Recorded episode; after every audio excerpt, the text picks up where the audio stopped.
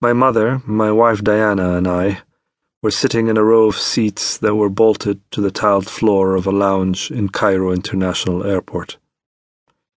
Flight eight three five for Benghazi, a voice announced, was due to depart on time. Every now and then, my mother glanced anxiously at me. Diana, too, seemed concerned. She placed a hand on my arm and smiled. I should get up and walk around, I told myself. But my body remained rigid. I had never felt more capable of stillness. The terminal was nearly empty. There was only one man sitting opposite us. He was overweight, weary-looking, possibly in his mid-fifties.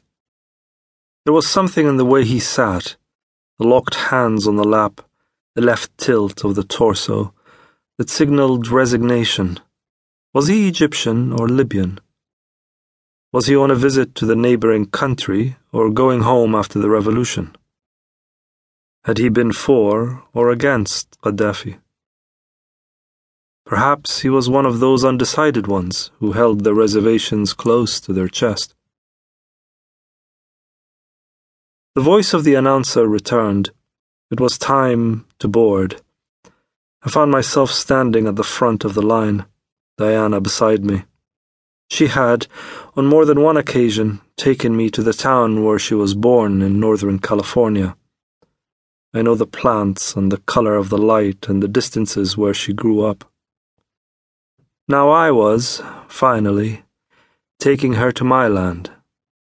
She had packed the Hasselblad and the Leica, her two favourite cameras, and a hundred rolls of film. Diana works with great fidelity. Once she gets hold of a thread, she will follow it until the end. Knowing this excited and worried me. I'm reluctant to give Libya any more than it has already taken. Mother was pacing by the windows that looked onto the runway, speaking on her mobile phone. People, mostly men, began to fill the terminal. Diana and I were now standing at the head of a long line. It bent behind us like a river. I pretended I had forgotten something and pulled her to one side. Returning after all these years was a bad idea, I suddenly thought. My family had left in nineteen seventy-nine, thirty-three years earlier. This was the chasm that divided the man from the eight-year-old boy I was then. The plane was going to cross that gulf. Surely such journeys were reckless. This one could rob me of a skill that I have worked hard to cultivate, how to live away from places and people I love. Joseph Brodsky was right. So were Nabokov and Conrad.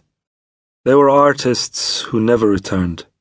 Each had tried, in his own way, to cure himself of his country. What you have left behind has dissolved. Return and you will face the absence or the defacement of what you treasured. But Dmitri Shostakovich and Boris Pasternak and Naguib Mahfouz were also right. Never leave the homeland. Leave and your connections to the source will be severed. You will be like a dead trunk, hard and hollow.